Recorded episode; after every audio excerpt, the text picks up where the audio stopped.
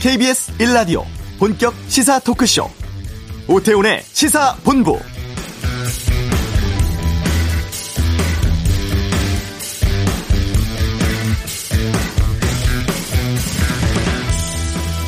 LH 직원 부동산 투기 의혹 불거진 때가 지난 3월이었습니다. 그동안 정부는 합동특별수사본부 꾸려서 이 사안에 대해 수사 벌여왔었는데요. 오늘 검찰청, 경찰청, 국세청, 금융위원회 이 관계부처 합동으로 공직자의 부동산 투기 관련 중간 조사 수사 결과를 오후 3시에 발표를 합니다. 지난달 21일 발표가 있었는데 이때는 2,400여 명에 대해 수사를 진행했고 16명 구속, 283명 검찰 송치라는 결과가 발표가 됐었죠. 당시 김부겸 총리 편법과 탈법을 동원한 부동산 투기를 용납하지 말라는 게 국민들의 요구라면서 수사 대상도 공직자 투기에 더해서 기획부동산, 분양권 불법 전매 등 모든 불법 행위로 확대했다고 밝힌 바가 있습니다. 오후 3시 발표되는 결과 KBS 1TV 또 1라디오 채널 통해서 확인하실 수 있습니다. 오태훈의 세본부 최근의 부동산 시장 상황은 어떤지 잠시 후 이슈에서 살펴보는 시간 준비하겠습니다. 오늘 그냥 갈 수 없잖아. 39세 대통령은 왜 안 되나요? 이 주제로 준비를 해봤고요. 수요일 아는 경찰 한강 사망 손정민 씨 사건에 등장을 한 법 최면 수사에 대해 짚어보겠습니다. 뉴스 쏘다 조국 전 장관이 쓴 회고록 조국의 시간에 다루겠습니다. KBS 라디오 오태훈의 시사본부 지금 시작합니다.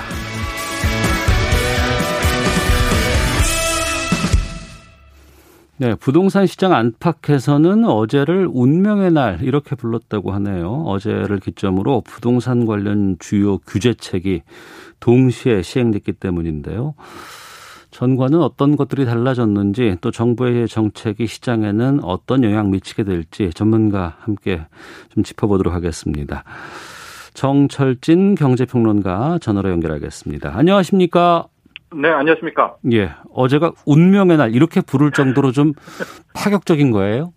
어, 올해 6월 1일, 원래 6월 1일이라는 시간이 예. 부동산 예. 거래에서는 좀 중요합니다. 음. 6월 1일 기준으로 누가 집주인냐에 따라서 그의 보유세라고 하죠. 네. 재산세 또 이제 고가주택엔 종부세를 내는 사람이 이제 바뀌어지기 때문에 중요한 날이긴 한데 음. 특히 올해 6월 1일은 굉장히 중요했습니다. 왜냐? 양도세, 특히 다주택자 양도세 중과가 새롭게 시행되는 날이 6월 1일이었었고요. 네. 종부세 같은 경우에는 이제 뭐 1주택자는 크게는 안 올랐지만 음. 2주택자, 3주택자 이상은 종부세율도 굉장히 많이 올랐거든요. 그 네. 오른 종부세를 누가 부담하느냐 결정되는 날이 6월 1일이었기 때문에 네.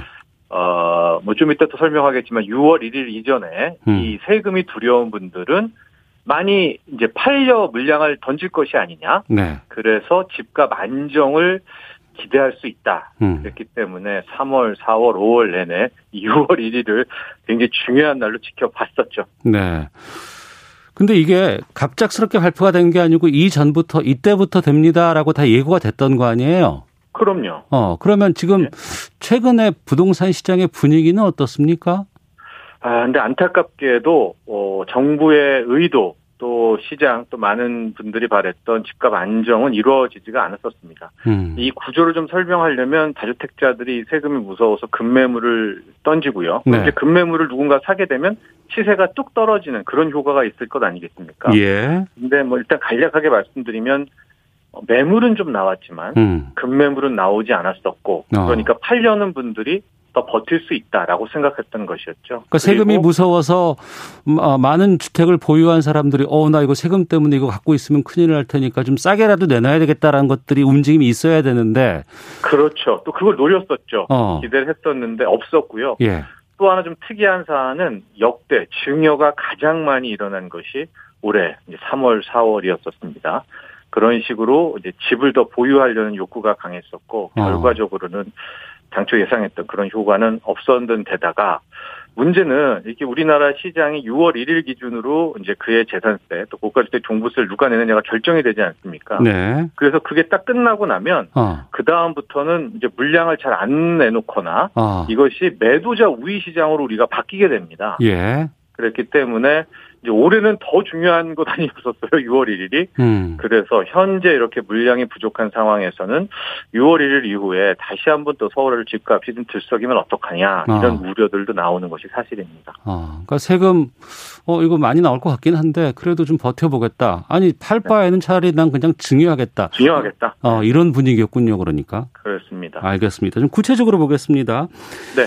양도세율이 최대 75%까지 올라간다고 하던데 이게 어떻게 바뀌는 건지를 좀 설 명해 주세요. 그렇습니다. 6월 1일 기준으로 이제 바뀌게 되는데요.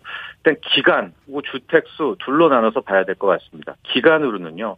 1주택자라 뭐 하더라도요. 1년 내에 팔았다. 어. 그러면 단일 세율로 70%입니다. 네. 이게 40% 70%로 올라갔고요. 어. 2년 미만 일 때도 기존에는 6에서 45% 이런 세율이 적용됐는데 단일 세율 60%입니다. 네. 그러니까 1년 미만에 팔거나 어. 2년 미만에 팔았을 경우에는 일종의 투기 거래라고 음. 정부는 생각을 한 것이고요. 네. 여기에는 높은 양도세가 매겨진다. 이렇게 보면 될 것 같습니다. 이건 이제 보유 기간에 따른 것이고요. 음. 주택 수, 다주택자의 양도세 중과. 현재도 일단 10% 포인트씩 중과가 되고 있는 상태였는데 네. 여기서 또 추가로 중과가 들어가는 겁니다. 음. 그래서 2주택자 같은 경우에는 65%, 그 다음에 3주택 이상 같은 경우에는 팔때 75%가 양도세로 매겨지니까요. 네. 이 다주택자 입장에서는 이제 차익의 최대 75%를 내야 되는 거 아니겠습니까? 네. 강력한 양도세 어 규제다. 뭐 이렇게 볼 수 있겠죠. 그러니까 집을 샀는데 1년 만에 1억이 더 올랐어요. 그럼 네. 여기서 이걸 바로 팔게 되면 이제 75% 7천만 원. 네. 어, 여기서는 그렇죠. 이제 세금으로 네. 내야 되는 것이고. 예. 1주택 어. 1년 안에 판 건 70%입니다. 네, 알겠습니다. 네. 근데 그러니까 다주택자는 또뭐 네. 뭐 기한과 상관없이 팔았을 때는 75%인 거고요. 어, 그러니까 집도 사지 마라. 이런 이제 시그널을 준 것이고 이게 지난해 7월 12일에 발표가 된 거 아니겠습니까? 네. 근데 이때는 뭐냐면 1년간은 유예해 줄 테니까 이 시기에 빨리 파세요라고 이제 유도한 거 아니에요. 안 그러면 그 다음부터는 양도세 중과 세개 붙습니다라고 경고한 건데. 네. 지금 상황에서 그럼 평가해 봤을 때는 그 카드가 먹혔다고 보세요? 모두에서 제가 말씀드리지만은 먹히지 않았죠. 어. 왜냐하면 금매물이 나와래라 이 정도라면 던질 줄 알았는데 네. 어, 시장에서는 꿈쩍하지 않고, 음. 어, 계속해서 버티고 있었고, 네. 내놓더라도 그냥 뭐 시세 대비, 음. 시세 대비 조금밖에 안 떨어지니까 새롭게 살 신규 매수자 같은 경우에도 유인책이 많지 않지 않았었습니까? 네. 그래서 오히려 거래 절벽인 그런 모습이 나온 채로 6월 1일이 흘러가는 그런 모습으로 정리가 됐습니다. 그럼 이분들은 계속 감당하겠다는 의미인가요, 그러면? 그렇다고 봐야 되겠죠. 어. 하고 이분들 같은 경우에는 크게 두 가지겠죠. 예. 정말로 이 세금 내는 것보다는 집값이 더 오를 것이다라는 어. 기대가 있는 분들도 있겠고 예. 내년 3월이 대선이 있지 않습니까? 네네. 그러면 이제 새로운 정부 때 또 어떻게 될지 모르니까 어. 그때까지는 한번 들고 와보겠다. 또 그런 속내도 있을 겁니다. 하긴 뭐 우리나라에서 부동산은 불패다 뭐 이런 것들이 워낙 시그널들이 강했기 때문에 네. 이 부분들은 좀 그쪽으로 생각을 했던 것 같고 그 임대차 3법의 전월세 신고제도 어제부터 시행됐다면서요? 네, 네. 이것도 좀 설명해 주시죠. 그렇습니다. 이제 당초에 작년에 임대차 3법이 통과됐을 때가 이제 계약갱신 청구권, 전월세 상한제, 전월세 신고제였었었는데 네. 전월세 신고제는 시스템 준비를 위해서 1년을 유예한다. 그래서 이제 올해 6월 1일이 된 것이고 네. 앞에 말한 계약갱신 청구권과 전월세 상한제가 먼저 시행이 됐잖아요. 네.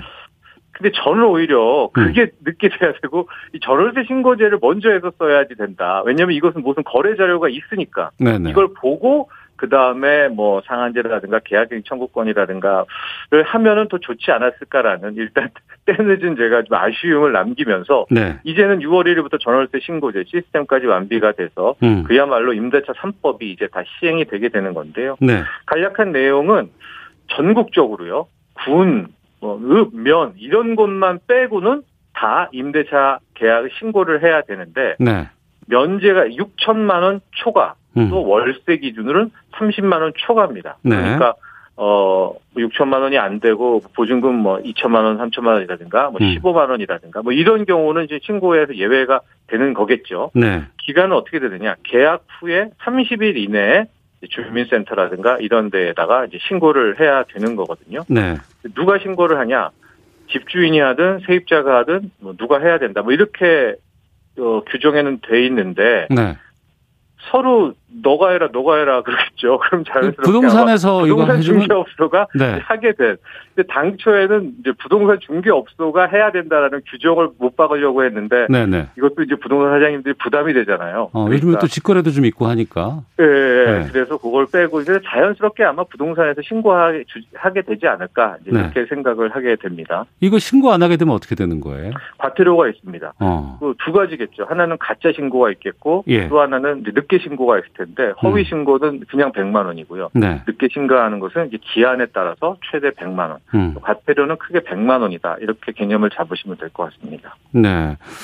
이거 하는 게 이제 그 임대차 시장에 대한 정보 투명하게 좀 우리가 관리하고 하겠다 이런 거잖아요. 네. 근데 이게 또 오히려 투명하게 된다 그러니까 뭐 임대소득 이러다 보면 또 이게 또 세금 붙는 거 아니냐 이렇게 해서 또 이것도 뭐 다운 계약한다거나 이런 우려는 없습니까? 아, 그렇죠. 현재 시장 분위기가 그런데요. 네. 제가 앞서 왜 뭐 계약갱신 청구권 전월세 상한제보다 전월세 신고제를 먼저 완비하고 이제 이거를 하는 게 더 낫지 않았었을까 생각을 하는 것이 예.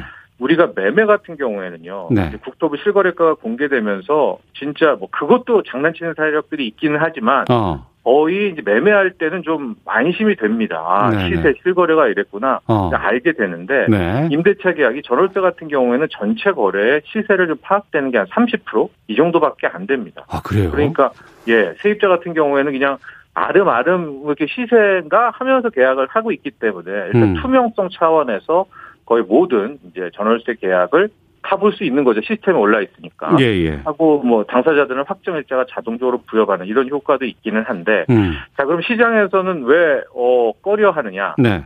이 집주인, 이 임대인 입장에서는 이러다가 이제 음. 앞으로 모든 계약이 다 드러나는 거 아닙니까? 네네. 전세금 얼마였고 월세로 뭐 얼마고 반전세 뭐 1억에 250만 원 받는데 이게 지금 다 투명하면 어느 순간 음. 정부가 이것을 어, 과세에 이제 옮길 때, 네. 아, 이렇게 할 수, 어, 여기서부터 여기까지는 세금 내도 되겠네. 음. 그러면서 음. 그 과세 자료로 쓰지 않을까. 아직까지 정부는 거기에 대해서는 절대 아니다라고 이야기는 하지만은요. 네. 그런 불안이 가장 큰 것이 아닌가 보고 있습니다. 어, 8748이면 올해 4월에 재계약했는데 저도 신고해야 합니까? 라고 질문 주셨는데. 어, 그분 같은 경우에는 확정일자를 그냥 받으시면 될 것 같고요. 어. 예. 올 6월부터가 이제 신고가 의무가 되는 그렇죠. 거니까. 6월 1일부터 의무가 되는 거니까 아마 예. 그분 같은 경우에는 이미 이제 그 확정 일자로 해가지고 공개가 됐을 겁니다. 알겠습니다. 네. 그리고 우리가 이제 그 전세 의무 기간을 2년에서 4년으로 이제 재계약 가, 능한거 포함하면 4년이 네. 되는 거 아니겠습니까? 예. 이게 과도기라서 이게 월세로 가고 전세는 없어진다 뭐 이런 얘기들이 있었는데 지금 네. 상황은 어떻습니까? 그 전세 조건이 크게 두 가지죠. 하나는 이제 집값이 계속 오른다라는 조건이 좀 있어야 됩니다. 네. 그래야 집주인 입장에서는 이제 전세를 주고 어. 그 목돈을 받은 걸로 일종의 갭 투자를 하는 거 아니겠습니까? 네네. 그 집을 사는 거. 두 번째 조건은 고금리죠. 그러니까 음. 집을 또 안 사더라도 큰 돈을 받아가지고 주식 투자를 못 하죠. 위험하니까요. 아무리 뭐 주식이 오른다 하더라도. 네. 그러니까 좀 금리가 높을 때 쓰게 되는데 현재 시장을 보면 이미 오를 만큼 올랐다는 어. 뭐 여기서 더 오른다고 생각하시는 분도 계시겠지만은요. 예. 네, 그런 조건이고 두 번째는 저금리기 때문에 전세 매력도는 떨어질 수밖에 없습니다. 그래서 어. 최근에 이제 반전세 혹은 월세 전환이 빠르게 이루어지고 있다라고 보여지는데요. 네. 다만 우리는 전세 제도라는 OECD에는 없는 우리나라만의 독특한 음. 이제 주거 문화가 있는 거 아니겠습니까? 네네. 그래서 이게 월세로 가려는 조건은 일단 집주인이 한 번은 그 전세금을 빼서 줘야 되잖아요. 음. 그리고선 일종의 약간의 보증금, 깁하지만 네. 남기고 월세 전환을 해야 되기 때문에 어, 자금 여력이 많은 집주인 같은 경우에는 이제 속속 월세 전환을 하면서 음. 월세 시장으로 가파르게 전환하겠고요. 네. 다만 어, 제가 이렇게 보고 주위에 봐도 모든 이제 집주인들이 막 그렇게 전세금을 다 내주고 월세를 바꿔요. 이렇게 자금 여력이 풍부한 것 같지는 않거든요. 그렇겠죠. 그러니까 예. 조금 시간은 걸릴 것도 같습니다. 알겠습니다. 그러나 예. 월세 전환의 대세는 현 상황으로 경제 상황으로는 아마 갈 수밖에 없지 않나 또 이렇게 보여집니다. 여쭤볼 게 많은데 시간이 부족해가지고 지금 걱정이긴 한데 빨리빨리 좀 여쭤보도록 하겠습니다. 네. 재산세 종부세 있잖아요. 네. 이거 계속해서 뭐 더 논의해보겠다 아니다 뭐 지금 뭐 빨리 결정해야 된다 이런 논란들 많이 있는데 지금 상황은 어떻게 되는 거예요? 재산세 확정이 됐고요. 네. 네. 그래서 이제 9억으로 공시가 9억 한 시세로 11억, 12억은 0.05% 네. 하는 그 감면한 혜택 주는 걸로 됐고 음. 종부세가 아직 이게 좀 뭐 여론을 떠본다고 해야 될까요? 그런 거고요. 네. 가장 이슈가 된 게 이것을 절대 평가하지 말고 상대 평가하자. 음. 상위 2%로 매기자 종부세라는 게 종부세라는 게 고가 주택인데 현재 어. 공시가 9억이면은 시세 11억, 12억인데 이게 비싸고 이게 큰 돈이기는 한데 예, 예, 예. 고가 주택이라고 하기에는 좀 애매하거든요. 그만큼 많이 집값이 오른 게 사실이지 않습니까? 어. 그래서 상위 2%로 자르자. 그러면 예. 지금 한 56만 가구 정도가 종부세 대상인데 네. 한 25만, 26만으로 줄어드니까 그야말로 뭐 종부세에 명이 맞지 않느냐 음. 이런 주장으로 좀 하고 있는데 다른 한편에서는 아니 그거가 결국은 시세로 따지면 한 15억, 16억이거든요. 네네. 그러면은 14억, 13억 이런 사람들은 종부세 면제시켜 주는 거 아니겠습니까? 어. 그래서 여당 내에서도 반대 의견이 좀 나오고 있고요. 네. 또 하나가 상위 2%만 매긴다 매긴다 하는데 지금은 집값이 높지만 만에 하나 집값이 폭락했다면 음. 거기에서도 상위 2%는 또 종부세 내야 된다면은 그건 좀 과세 형평성이 안 맞지 않겠습니까? 어. 이제 반론들도 나오고 있고 그래서 예. 이 종부세 부분은 아마 건드리기는 굉장히 어렵지 않을까 민주당에서 그런 음. 예상을 하고 있습니다. 그, 그 부분인데요. 그러니까 어떤 거냐면 아니 세금 부담이 너무 높다. 그래서 이번에 부동산 민심 때문에 4.7 보궐선거에서 심판받지 않았냐라는 의견이 있는가 하면 또 네. 한편으로는 아니 그게 아니다. 이미 이런 방향성을 주고 시행을 하겠다고 약속을 했는데 지금에 와서 또 선거 앞두고 부동산 민심 때문에 이걸 다시 조정한다 그러면 앞서 제일 처음 얘기했던 아니 내년 3월에 대선이 있으니까 부동산 시장 지금 우리 던지지 말고 기다려보자라는 사람들에게 반영되는 그런 느낌이 든다는 의견도 있는데 어떻게 보세요? 그렇습니다. 여당 내에서도 지금 반대하는 그러니까 김준표 의원이 이끄는 부동산 특별개혁위원회는 이제 좀 규제 완화라든가 약간 예. 성장 쪽으로 많이 가려는 것 같아요. 그런 음. 분위기가 보여지니까 방금 앵커가 이야기하신 그 지적.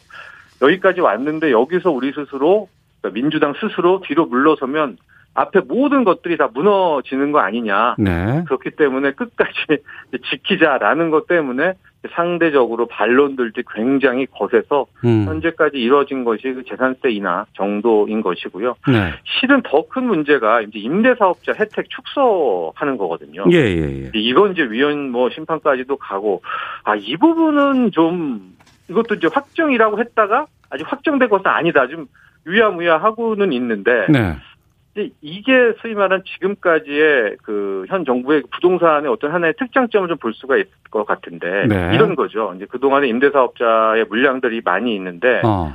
이번에 그 6개월 내에 팔지 않으면 네. 이분들은 이제 중과를 맞게 되지 않습니까? 예, 예. 앞서 말한 거 엄청난 중과를 맞으니까 6개월 내에 팔아라. 어. 원래는 그냥 그 혜택을 받는 거였습니다. 예. 그러니까 물량을 지금 뺏으려는 거 아니에요? 물량을 내놔라. 어. 그렇다면 오히려 뭐 6개월 내에 팔을 정말 중요하다면 뭐 중가를 더 앞으로 매긴다는 게 아니라 감면을 해준다든가 어. 그러니까 공급을 위한 거라면은요. 네네. 이제 그렇게 아예 시장 논리로 갔었어야 되는데 어. 법도 소위 말하는 뒤집고 원칙도 굉장히 소위 말하는 이 나그네 옷을 벗기는 게 이제 바람도 있지만 따뜻한 햇볕도 있는 거 아니겠습니까? 음. 그런 목적 대신에 상당히 좀 감정적이 아니냐 이런 지적들이 함께 나오고 있는데요. 네. 그 주택임대 사업자의 그 혜택을 줄이는 그 문제는 저도 확정이 된 줄 알았는데 약간 더 논의를 뭐 하겠다 이런 얘기도 지금 다시 나오고 있는 것 같아서 이 부분은 더 지켜봐야 될 것 같습니다. 해당되시는 분들은. 네. 8016님, 세금 떠나서 주택 수십 채는 세금 무겁게 물려야 합니다. 문혜리님, 뛰는 사람 위에 나는 사람, 나는 사람 위에 편법, 불법이 있네요. 라고 의견도 주셨는데, 진짜 상당히 지금 혼란스러운 시각, 지금 상황인 것 같아요. 또 내년에 대선까지 지금 남아 있는 상황에서 네. 부동산 시장 안정을 위해서 정책들이 좀 어떤 방향으로 가야 한다고 보세요? 어, 저는 최근에 왜 이렇게 집값이 많이 올랐느냐. 예. 어, 우리 공급, 우리가 공급은 충분하다, 충분하다 했었잖아요. 3년 전, 4년 전에. 예, 예. 그때 충분하다는 개념은 우리 자가보급률 뭐 이런 거였었는데. 아, 요즘 1인 경우 너무 많이 늘었잖아요, 또. 예, 근데 공급이라는 거는 네. 자가도 중요하지만 유동성 대비 공급이 중요한 거거든요. 어. 그러니까 이 돈 풀린 게 우리가 지금까지 역사상 경험해 보지 못한 돈이 풀리니까 예. 그 돈이 그냥 싹쓸이를 한 겁니다. 음. 그러니까 늘 부족하게 된 거고 유동성 대비 공급을 더 많이 확보해야 된다 되지 않았었느냐. 그러니까 네. 현재 집값을 잡으려면 이 어마어마한 유동성을 빼오든지 어. 금리 인상이라든가 이런 걸로요. 예. 아니면 그 유동성이 그냥 먹고 토할 정도의 공급을 때려서 걔네들을 다운시키든지 두 가지 방법밖에 없거든요. 음. 근데 지금 보면 공급으로 일단은 막판에 선회를 해서 3기 신도시 이런 것도 하려고 했는데 네네. 2023년 입주 이런 걸로 하려고 했는데 갑자기 또 원치 않은 LH 사태가 터지면서 그 땅 가진 분들이 이제 막 LH 놓으면은 협상도 잘 안 할 거 아니에요. 어. 그러면 토지 수용도 힘들어져서 지금 2024년 입주 뭐 이렇게 되니까 공급도 늦어지고 있고요. 예. 그렇다면 이제 금리 인상 카드 어. 이 유동성을 걷어들이는 그것이 한 2년 내에 아마 집값을 잡을 수 있다면 네. 금리 인상 이제 요즘에도 인플레 우려가 나오고 커지고 있는 그 메커니즘이 아닐까 보고 있어서 예. 실수요자 분들 같은 경우에는 이제는 바라볼 것은 공급은 이제 워낙 늦춰져게 됐으니까요. 음. 금리 인상의 가능성 또 금리 인상의 시기가 굉장히 중요하고 아마도 이제 금리 인상의 시그널이 울리고 본격적으로 금리 인상 시기가 들어가면 이제 부동산이 지금이야 뭐 많이 오를 것 같지만 네. 과거 경험상 보면 이제 추세적도 하락이 나오게 되니까요. 뭐 금리 인상 부분을 역설적이지만 좀 지켜보는 것이 좋을 것 같습니다. 알겠습니다. 뭐 그 어떤 것보다도 부동산으로 인한 상실감 이거는 정말 크거든요. 이거에 대해서 네. 정치권이라든가 좀 관계 부처에 계시는 분들이 좀 알아주셨으면 좋겠습니다. 지금까지 정철진 경제평론가와 함께했습니다. 말씀 고맙습니다. 감사합니다. 예. 자, 이어서 이 시각 교통 상황 살펴보고 돌아오겠습니다. 교통정보센터의 김민희 리포터입니다. 네, 점심시간을 지나면서 도로 정체는 더 많이 풀렸는데요. 서울 양양고속도로 양양 쪽으로 화도 부근으로는 작업 여파받아 정체고요. 영동고속도로 강릉 쪽으로는 여전히 서창분기점에서 월곡분기점 사이로 지나는 차량들이 많습니다. 더 가서 군자요금소 부근 1차로에서는 낙하물을 처리하고 있고요. 이후로는 용인에서 양지터널 사이로 더딘 흐름 이어지고 있습니다. 제2중부고속도로 이천 쪽으로 하번천 터널 부근에서는 2차로와 갓길을 막고 장애물을 처리하고 있습니다. 있습니다. 중부 내륙고속도로 양평 쪽으로 문경세제 부근에서 역시 작업을 하고 있어서 부근 4km 구간에서 속도 많이 떨어져 있고요. 중부 내륙고속도로 지선 창원 쪽으로 달성 1터널 안 2차로에는 화물차가 고장으로 서 있어서 부근으로 많이 혼잡합니다. 반대 대구 쪽으로는 금호분기점 일대로 짧게 정체입니다. KBS 교통정보센터였습니다.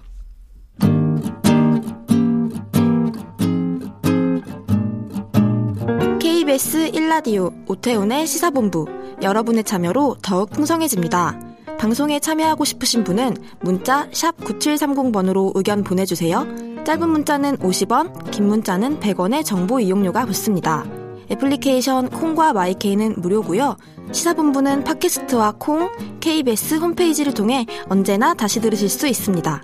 많은 참여 부탁드려요.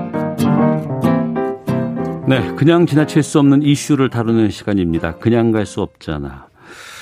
대통령이 되기 위해선 여러 가지 조건들이 필요하고 다 많은 사람들이 그걸 보고 판단을 합니다만 가장 기본적인 게 나이가 40세가 넘어야 됩니다. 그래야지만 출마할 수가 있습니다. 근데 이게 우리나라에만 존재하는 장유유서법이다. 법 개정해야 한다. 이런 목소리가 최근에 계속 나오고 있는데요. 오늘 그냥 갈 수 없잖아. 39세 대통령은 왜 안 되나요? 개헌으로 세대 교체 이런 주제로 이종근 평론가 함께 하겠습니다. 어서 오십시오. 네, 안녕하십니까? 여기에 대한 법 개정 요구가 지금 많이 번지고 있다면서요? 네, 그렇습니다. 지난 31일 날 정의당이 먼저 이제 어, 포문을 열었어요. 네. 그래서 어, 강민진 청년 정의당 대표 이게 정의당 내에 있는 조직이죠. 음. 나 유호정 장혜영 의원 등이 기자회견을 통해서 우리나라에 있는 그 40대 연령 장벽 뭐 40세 이상만 대통령이 될 수 있고 네. 25세 이상만 국회의원 선거 또는 지방선거에 출마할 수 있거든요. 음. 우리나라 법에는. 그래서 네. 이런 연령 장벽을 없애야 된다라고 주장을 했고요. 예. 여기에 민주당의 이동학 청년 최고위원 아시죠? 청년 몫으로 최고위원으로 음. 있는 이동학 최고위원이 어, 장유서법이라고 호응을 했고 또 어, 무소속의 윤상현 의원 국민의힘 출신이 의원이죠. 예. 의원도 호응을 했고요. 여기에 이제 어 대선에 출마를 하거나 하려고 준비하고 있는 이광재 의원 민주당의 음. 또 김두관 의원이 연령을 조정하자라고 나서고 있습니다. 네. 그럼 우리 선거법에 네. 선출직 공직자 피선거권 어떻게 규정되어 있습니까? 네, 원래 이게 이 각각 여러 가지 법으로 돼 있었어요. 그러니까 뭐 정부통령, 부통령이 예전에 있었잖아요. 네네. 정부통령 선거법, 그다음에 국회의원 선거법, 그다음에 어. 뭐 지방자치 선거법 이런 식으로 좀 어 그 이 법들이 좀 여러 가지였는데 1994년 어 3월 4일에 이걸 통합선거법으로 다 이게 묶어놨어요. 그래서 네. 피선거권 규정이 하나의 법률로 통합돼 있는데 어 앞서 말씀하셨듯이 40세 어, 이상의 국민은 대통령의 피선거권이 있다. 즉 40세 이상이 되어야 된다는 얘기고요. 네. 25세 이상의 국민은 국회의원 피선거권이 있다. 즉 25세 이상이 국회의원에 나갈 수 있다. 이렇게 어. 돼 있습니다. 아, 그렇군요. 그러면 이것만 고치면은 대통령 출마 연령에 대한 제한이 없어진다거나 낮아질 수 있는 겁니까? 그러게요. 지금 법률이잖아요. 이거는 네. 법률은 여야 합의만 있으면 통과되면 그냥 끝나잖아요. 예, 그런데 예. 중요한 건 이 모든 사안 중에 대통령과 관련된 피선거권 연령 제한만 음. 헌법에 명기가 됐어요. 아, 우리 즉, 헌법에 그렇죠. 헌법에 이렇게 돼 있어요. 67조 사항에 바로 대통령으로 선거될 수 있는 자는 국회의원의 피선거권이 있고 음. 선거일 현재 40세에 달하여야 한다라고 어. 헌법에 돼 있 거든요. 예, 예. 이 헌법은 어 원래 1952년 7월 발췌 개헌을 통해서 공포된 법률 정부통령 선거법에 40세 이상으로 돼 있어요. 그러니까 법률 법률에 대해 있었다가 음. 박정희 전 대통령이 국회 국가 채권 국가 재건 최고 회의 의장이던 1962년 12월 네. 어, 군정 대통령제 개헌을 통하면서 어, 그 개헌을 통해서 그 조항 40세 이상 규정만 따로 떼서 헌법에 이렇게 명문화시킴으로써 법률 여야 합의에 의한 법률이 아니라 어, 헌법 개헌을 하는 음. 국회 그 국회에서 3분의 2 이상의 어떤 뭐 통과가 있어야 되고 그다음에 즉시 국민들이 어, 국민들한테 투표를 통해서 이것을 개헌을 해야 하는 항목으로 바뀌게 된 거죠.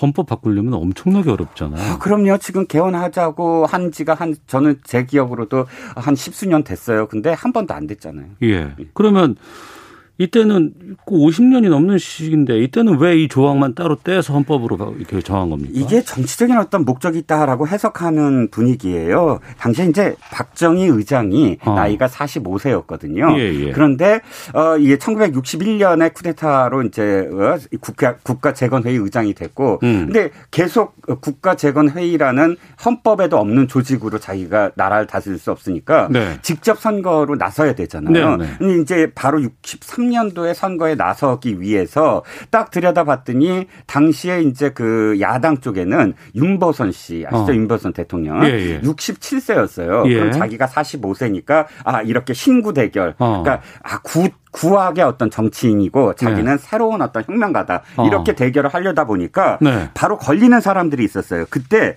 35세 김영삼 의원 어. 이 사람이 굉장히 그때 인기를 끌었었어요. 예, 예. 26세의 나이로 첫 번째 국회의원이 됐고 어. 이 당시에는 원내 부총무까지 하면서 완전히 어, 젊은 정치인의 어떤 표상이었거든요. 네. 그 다음에는 38세의 나이에 김대중 의원 즉 어. 당시에 박정희 국가 최고 재건 최고회의 의장이 헌법을 위반했다라고 어떤 사실을 하나 폭로를 했어요. 예. 그래서 군부의 어떤 지금 완전히 찍혀버렸고 어. 그 다음에 40세로서 이철승 의원 기억하시죠? 예, 예, 지금 예. 돌아가셨지만 어, 민주당 심판회에서 이분도 당시에 청소년 소장파의 리더로서 어. 굉장히 길이 나다. 신문에서 그렇게 표현됐었어요. 근데 이 세 사람이 강력한 어떤 또 그 정치인이었거든요. 네네. 그래서 어 이 헌법에 이렇게 바꿈으로써 40세 이상만 나가게 함으로써 자신은 나갈 수 있고 이 사람들은 못 나가게 하는 그래서 선거를 두 번씩 두 번 앞으로 4년 4년 8년 동안을 네. 이 사람들은 묶어놨고 자신은 윤보선 어, 대통령과 두 번이나 맞부딪혀요. 67세 음. 윤보선 대통령과 5대 대선에서 그다음에 60 67년에 6대 대선에서도 역시 71세 윤보선 대통령과 아, 직접 선거로서 자기가 이기는 결과를 낳았죠. 그 상대방의 유력한 후보를 나이 제한으로 그냥 못 나오게 막아버린 거네요. 네, 결과적으로는 그렇게 됐습니다. 다른 나라는 좀 어떻습니까? 어, 외국 경우는 어, 이게 국회 입법조사처가 좀 조사한 걸 제가 찾아봤더니요. 네. 평균 연령이 우리나라가 25세인데 평균 음. 연령이 23세예요. 네. 대체적으로 어, 나라들을 봤더니 21세인 나라가 참 많아요. 벨기에, 브라질, 말레이시아, 폴란드, 베네수엘라, 러시아. 그 다음에 이건 대통령 선거가 아니라 의원 선거예요. 어. 의원 선거예요. 예. 왜냐하면 많은 나라들이 어, 또 의원 내각제인 경우가 많잖아요. 음. 그러면 대통령 선거가 피선거권이 없는 조항이 없는 나라도 있어서 네. 그다음에 뭐 오스트리아, 오스트레일리아, 캐나다, 스웨덴, 네덜란드, 스위스, 영국은 18세 이상으로 지금 규정해 있어요. 음. 그러니까 우리나라의 국회의원 25세보다 훨씬 낮지요. 대통령 피선거권은 프랑스가 18세 이상으로 되어 있고 미국이 35세 이상으로 되어 있어서 역시 우리나라보다 낮습니다. 네. 이미 50년 전에도 30대 중후반의 젊은 정치인들이 대권 도전에 대한 꿈을 우리나라도 가져본 적이 있었는데. 그렇죠. 말씀 들어보니까. 예, 예. 다른 나라는 보면 은 선거권 자격만 되면은 다 뭐 투표권을 주는 아 투표권 자격 투표 선거권. 자격만 되면 네. 네. 되면은 이렇게 후보가 될 수도 있는 나라도 꽤 보이는데 실제로 30대 총리라든가 대통령 배출한 나라도 꽤 되잖아요. 아, 너무 많아요. 너무 많은데 핀란드가 굉장히 유명해요. 34세로 2019년도에 최연소 총리로 취임했어요. 어, 세계적으로 최연소 총리예요. 34세는 네. 산나 마린이 이 당시에 어 4개 정당이 연합해서 자기가 총리가 되는데 음. 4개 정당의 대표가 모두 다 30 대예요. 어. 그리고 모두 다 여성이고 본인 예. 포함해서 뭐 대단하죠. 핀란드. 네. 뭐 31세 오스트리아 총리가 된 제바스티안 쿠르츠, 39세에 대통령이 된 에마누엘 마크롱 워낙 유명하고 35세의 어, 헝가리 총리, 38세의 벨기에 총리, 40세의 그리스 총리 많죠? 음. 예. 아무래도 최근에 지금 국민의힘 전당대회 앞두고 있는 상황에서 네. 이제 이준석 전 최고위원이 좀 돌풍을 좀 많이 일으키고 있는 상황에서 네. 이 40대 논쟁 이게 만좀 부각되는 그런 느낌이에요. 오태훈의 시사본부가 사실 네. 이 세대 교체론을 제일 먼저 보도했어요. 이 코너에서. 아. 어, 세대 교체. 이준석, 김웅, 김웅의. 아, 기억납니다. 예. 네. 자, 그때 세대 교체가 바로 바람을 일으킬 것이다라고 음. 저희가 얘기했잖아요. 그때는 이준석 최고위원이 사실 뭐 일위가 아니었어요. 선두가 아니었어요. 그랬죠. 예, 예. 그런데, 아, 사실 이건 뭐 이 세 사람이 뭐 뛰어나다 이게 아니라 우리나라의 지금 세대 개초론이 그만큼 성숙 그 논쟁이 성숙돼 있다는 뜻인 것 같아요. 예, 예. 청소년 청년층이 정치 활동 세대로 완전히 부각되고 이들이 요구가 굉장히 충만해졌어요. 우리가 직접 나선 자, 우리가 무슨 특혜를 받아서 어떤 뭐 그 욕구 불만을 해소하는 게 아니라 우리의 불만을 직접적으로 정치에 투여해 보자라는 그런 목소리가 굉장히 높아지고 있거든요. 네. 여기에 따라서 우리의 대표성을 확보하는데 음. 청년이 직접 대표성을 확보하려고 하는데 보니까 나이 제한이 있는 거예요. 그 나이 제한은 사실상 헌법적으로도 맞지 않고 네. 헌법의 정신으로도 맞지 않고 법률로도 개정을 꼭 해야 된다. 라는 그런 인식에 도달했다는 거죠. 지금에서. 음, 네. 그래서 물론 그 이전부터 이 조항이 바뀌어야 된다라는 목소리는 있었지만 실질적으로 청년층의 이런 욕구와 부딪히면서 그것이 발현되는 건 이번에 좀 목소리가 굉장히 커진 이유일 거라고 저는 생각을 해요. 네. 문재인 정부 출범하고 나서 이제 그 개헌을 한번 처음에 시작을 하지 않았었습니까? 네네. 시도를 했었는데 그때 내용을 보니까 그때도 나이 제한은 빠져 있었던 안이 올라왔었는데 그때는 이제 안 된 거 아니에요. 그렇죠. 이건 주제가 안 됐었죠. 이제 주, 주 어, 이슈가 아니었죠. 이슈가 아니었었고 예, 예. 지금 상황에서는 이슈로 지금 등장하기는 했습니다. 근데 문제는 이게 개헌 사항이기 때문에 그렇죠. 이 가능할까요? 어떻게 그렇죠. 보세요? 근데 개헌은 사실 굉장히 중요한 이유예요. 네. 그러니까 그 지방자치단체가 우리가 출범을 하면서 개, 그러니까 87년 이후에 지방자치단체가 다시 부활을 했잖아요. 근데 네. 87년 헌법이 지금의 헌법인데 그걸 그 정신을 제대로 담지 않고 있어요. 네네. 네. 그것만이 아니라 엄청나게 많은 부분에서 바꿔야 사회가 되는데. 어마어마하게 많이 그럼요. 바뀌었거든요. 엄청나게 네. 변했는데 그걸 개헌하려고 할 때마다 사실은 정파 간 또 정당 간 이 자신들의 어떤 이익에 따라서 입장이 계속 바뀌는 거예요. 자기들이 집권하면 고치려고 하고 야당이면 우리가 집권한 다음에 하자. 그러니까 음. 그게 또 바뀌면은 또 입장이 바뀌고 이런 게 계속 수차례 되풀이 돼서 국민들의 욕구가 있지 않는 한 국민들이 실제로 필요성을 느끼고 이거 바꿔 하고 정말 이렇게 아래로부터 올라가지 않는 한은 힘들다라는 분위기였거든요. 네. 그런데 저는 지금 이 연령 제한의 문제부터 촉발을 해서 국민들이 관심을 갖게 되는 계기라고 저는 생각을 해요. 어. 원포인트 개헌은 좀 힘들 것 같고요. 예, 예. 개헌에 대한 목소리가 높아져서 그야말로 야 이거를 포함해서 굉장히 많은 부분을 우리 고쳐야 돼. 음. 정치권이 이제 무조건 고쳐라고 사실 국민들의 목소리가 합쳐지면 개헌은 할 수 있다고 보거든요. 네네. 저는 이번에 이 목소리가 그런 단초가 되기를 바랍니다. 어. 뭐 여러 가지 이 개헌에 대한 요구라든가 목소리는 상당히 높았습니다만 네네. 그때 그때마다 다른 이유로 뭐 또 다른 또 네. 장애로 막곤 했었는데 그 상황들이 지금 현재까지 계속도 좀 되고 있는 것이 아닌가라는 좀 걱정이 드네요. 자, 이종근 시사평론가 함께했습니다. 고맙습니다. 네, 감사합니다. 예, 잠시 후 2부 아는 경찰이 있습니다. 한강 실종 사망 사건과 관련한 법 최면 수사에 대해서 좀 살펴보도록 하겠습니다. 뉴스 쏘다 조국 전 장관의 회국 출간 논란 정리해 보겠습니다. 2부에서 뵙겠습니다.